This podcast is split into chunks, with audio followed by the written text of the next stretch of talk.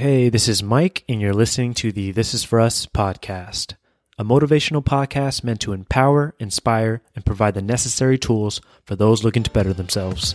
This is for us.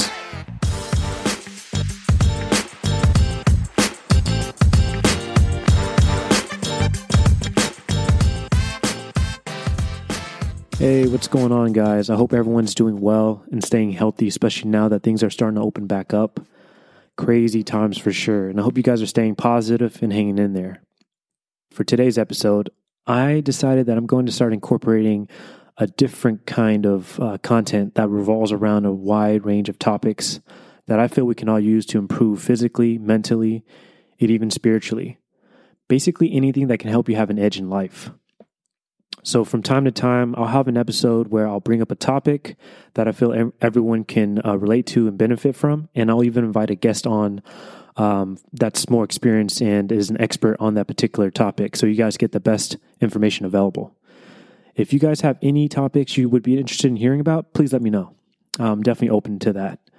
But keep in mind, I'm no expert on what it takes to succeed or not. I'm just a student of the game, and I'm willing to learn and share my journey in hopes of inspiring you guys to do the same. So, for today's episode, one of the topics I wanted to cover is what does being uncomfortable have to do with growth? And the question I have for you guys is what was the last time you challenged yourself to something that makes you uncomfortable?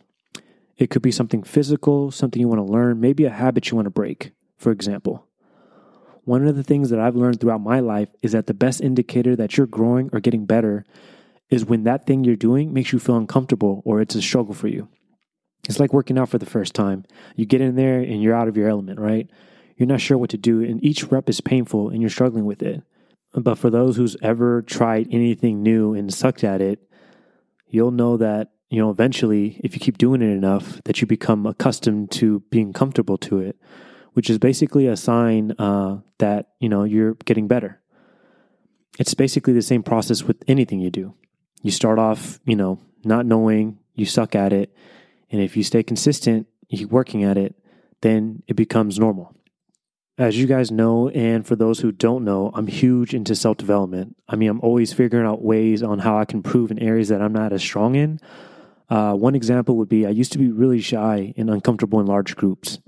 And when I was working on my mobile app, I did a lot of work alone, which is what I became accustomed to and comfortable with but I knew I had to do something in order to feel more comfortable around people. So I took a corporate job in order to build up my confidence. And after a year, I started to see um, changes in myself. I started becoming more confident, uh, definitely in a better place than I was before that. But um, I started to see that I was still able to kind of duck and hide from situations that made me uncomfortable. Uh, for example, like during a team meeting, you know, like I wouldn't speak up because I was afraid that, you know, what others might think or if I sounded like an idiot. Uh, but in hindsight, you know, I, I had the right answer. So what I did next was I took a sales position. And in this position, it required me to talk to a large volume of clients every day. And our office had this open floor office, right, where everyone's next to each other. Your top bosses are all in the same floor, right? Um, so that basically meant that when you're on a call, everyone can hear you, and sometimes you're the only one speaking with you know 50 other colleagues. So at any moment, people can just hear you, and if you're on the fly talking to people and you mess up, they'll hear you. So that was definitely a stepping stone for me to you know to becoming uh, more comfortable with just being in front of people, uh, etc. But even in that position, I found myself avoiding being uncomfortable. For example, I would um, take a lot of my calls in conference rooms where people can hear me. And uh, ironically, that would happen to also be where I would have my best deals because, you know, I didn't have to worry about people listening and things such as that. And it's an ongoing process. You know, as long as I'm being honest with myself and taking action that's going to help me improve every day, you know, I can live with that. And most recently, I found myself struggling with like mental toughness and consistency. So I found this program called 75 Hard in hopes of kind of uh, getting better at those things. Um, it's basically a mental toughness program that lasts for 75 days and requires you to complete a set of tasks every day. Um, the tasks are as follows you need to take a progress picture every day, you need to drink a gallon of water, you need to do two separate 45 minute workouts, one needs to be outdoors.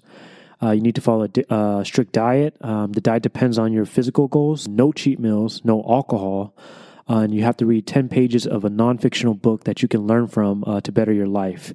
And you basically have until you uh, go to sleep to finish everything.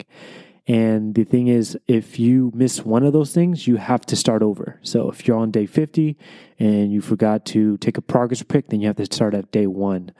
And the whole point of the challenge is to basically, you know, test yourself to see if you can get things done even when you don't want to do it, you know?